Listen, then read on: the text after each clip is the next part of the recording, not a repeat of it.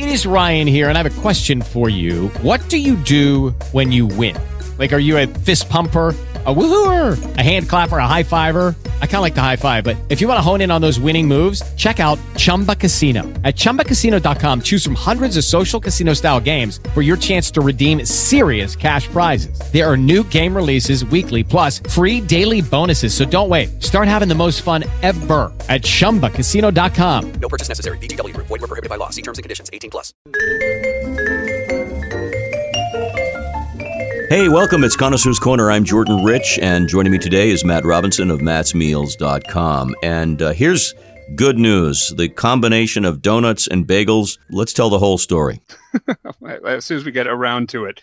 A lot of people in greater Boston may, may still run on Dunkin', but those in the know often head to Union Square for their eponymous donuts. The Union Square Donut Shop is pretty amazing. It's in Union Square, Somerville, with outposts in Boston and Brookline, which is helping uh, new people get to know them.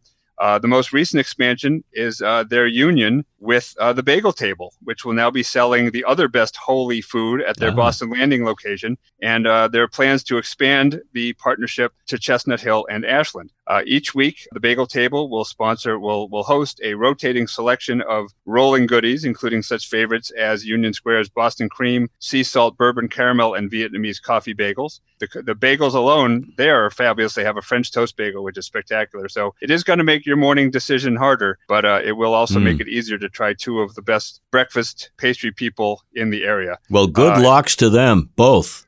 Sorry. I'm trying to up you, and I can't. I mean, you had three. I only have two. I, I smear them all over the place. There you go. He's Matt Robinson. I'm Jordan Rich, and we're going to stop uh, mercifully. Connoisseur's Corner, WBZ, Boston's News Radio.